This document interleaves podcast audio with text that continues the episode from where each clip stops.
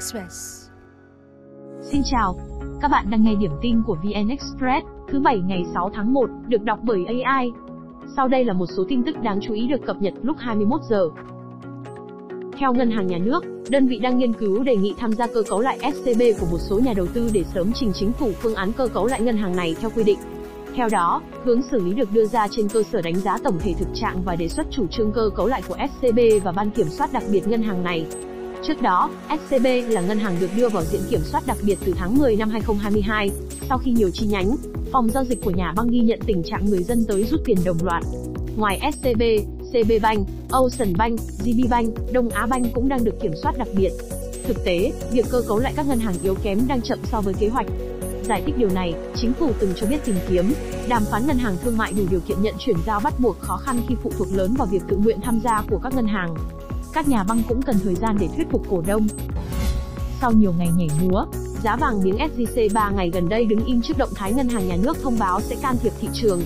Cụ thể, hôm nay, tập đoàn vàng bạc đá quý Sài Gòn báo giá vàng miếng tại 72 đến 75 triệu đồng một lượng.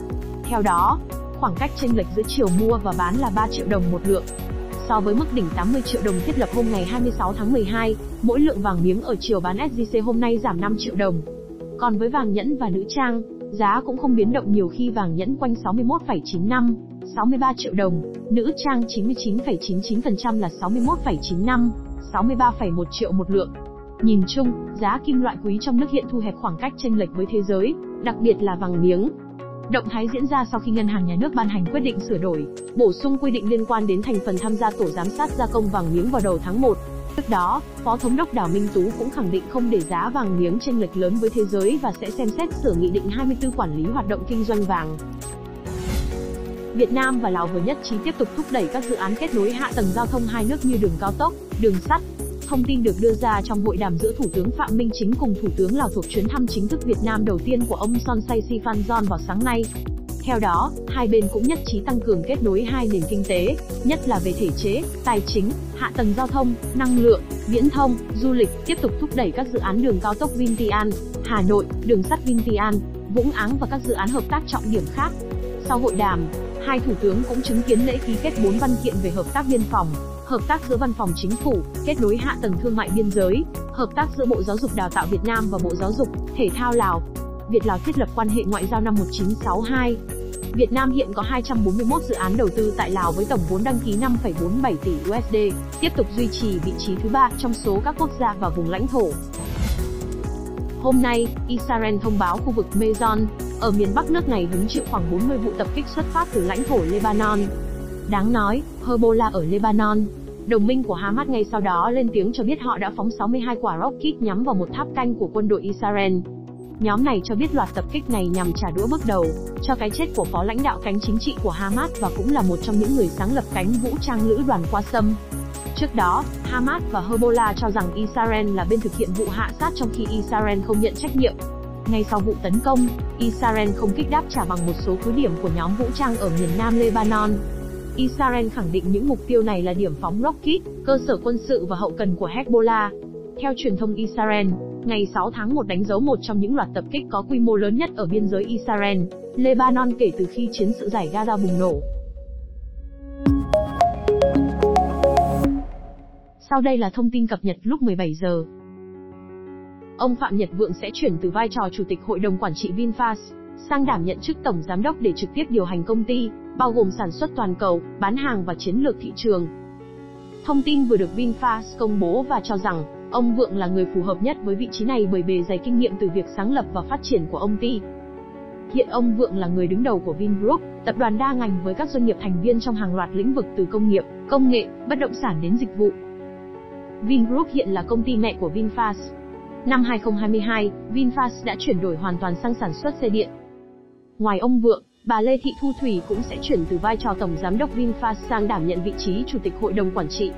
Theo VinFast, sau quá trình tăng trưởng và đạt được những thành tựu nhất định, đặc biệt là việc thâm nhập thành công thị trường Bắc Mỹ và niêm yết trên sàn Nasdaq, hội đồng quản trị xác định đây là thời điểm thích hợp để sắp xếp lại vai trò của các thành viên lãnh đạo, chuẩn bị cho giai đoạn phát triển kế tiếp. Cựu phó ban dân nguyện thuộc Ủy ban Thường vụ Quốc hội Lưu Bình Nhưỡng vừa khai nhận hành vi phạm tội và nộp lại hơn 7 tỷ đồng bị cáo buộc trục lợi. Nội dung được Công an tỉnh Thái Bình thông tin vào hôm nay sau khi ông Nhưỡng thành khẩn thừa nhận. Theo công an, ông Nhưỡng khai biết có thể sử dụng vai trò của mình để chuyển đơn, can thiệp giúp thúc đẩy một dự án cho doanh nghiệp. Đổi lại, doanh nghiệp trả ông 300.000 USD, tương đương hơn 7 tỷ đồng. Hiện, Công an Thái Bình đề nghị các cá nhân, tổ chức từng bị ông Nhưỡng trục lợi, đến văn phòng cơ quan cảnh sát điều tra công an tỉnh để phối hợp giải quyết. Trước đó, ngày 14 tháng 11 năm 2023, ông Nhưỡng bị khởi tố, tạm giam về tội cưỡng đoạt tài sản. Hơn một tháng sau, ông bị điều tra thêm tội lợi dụng chức vụ, quyền hạn gây ảnh hưởng đối với người khác để trục lợi. Đáng nói, các hành vi trên đều liên quan đến nhóm giang hồ cường quất, với hoạt động cưỡng đoạt 5 tỷ đồng của một số doanh nghiệp được Ủy ban Nhân dân tỉnh Thái Bình cấp phép khai thác cát ven biển tại xã Thụy Trường, huyện Thái Thụy. Cục Hàng không Việt Nam ghi nhận nhiều chuyến bay kín chỗ dịp Tết. Điển hình chặng bay Hà Nội, Vinh có tỷ lệ đặt chỗ đạt 99% công suất. Cá biệt các chuyến từ thành phố Hồ Chí Minh đi sân bay Vân Đồn, Quảng Ninh đều đạt 100%. Tuy nhiên, riêng với các đường bay trục như thành phố Hồ Chí Minh Đà Nẵng, thành phố Hồ Chí Minh Hà Nội, Hà Nội Đà Nẵng, tỷ lệ đặt chỗ trước và sau Tết vẫn chưa cao khi đạt từ 30 đến 40%. Nhìn chung, trong dịp cao điểm Tết Nguyên đán 2024 sắp tới, ngành hàng không trong nước dự kiến cung ứng 33.800 chuyến bay, tăng 14% so với cùng kỳ 2023. Trong đó, ba đường bay được khai thác nhiều nhất là Hà Nội, thành phố Hồ Chí Minh Hà Nội với hơn 5.000 chuyến. Dự án 25C từ đường Hùng Vương đến nút giao đường Nguyễn Hữu Cảnh, Đồng Nai vừa được khởi công vào hôm nay với kinh phí hơn 1.200 tỷ. Công trình dài 6,4 km với có nền đường rộng 61 m, dự kiến hoàn thành sau 2 năm thi công. Khi khai thác, đây là tuyến kết nối trực tiếp với đường T1 sân bay Long Thành trên quốc lộ 51 và cầu cát lái qua thành phố Hồ Chí Minh.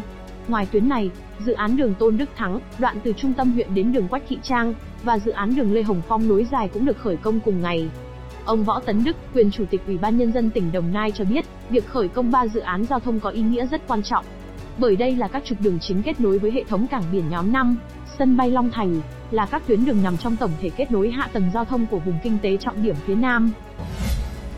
Ông Võ Đình Sớm vừa bị cáo buộc đã đòi đương sự phải đưa 1,5 tỷ đồng để xử cho thắng kiện tranh chấp đất, khi còn giữ vị trí thẩm phán tòa án nhân dân Gia Lai. Hành vi của ông Sớm được nêu trong kết luận điều tra về tội nhận hối lộ.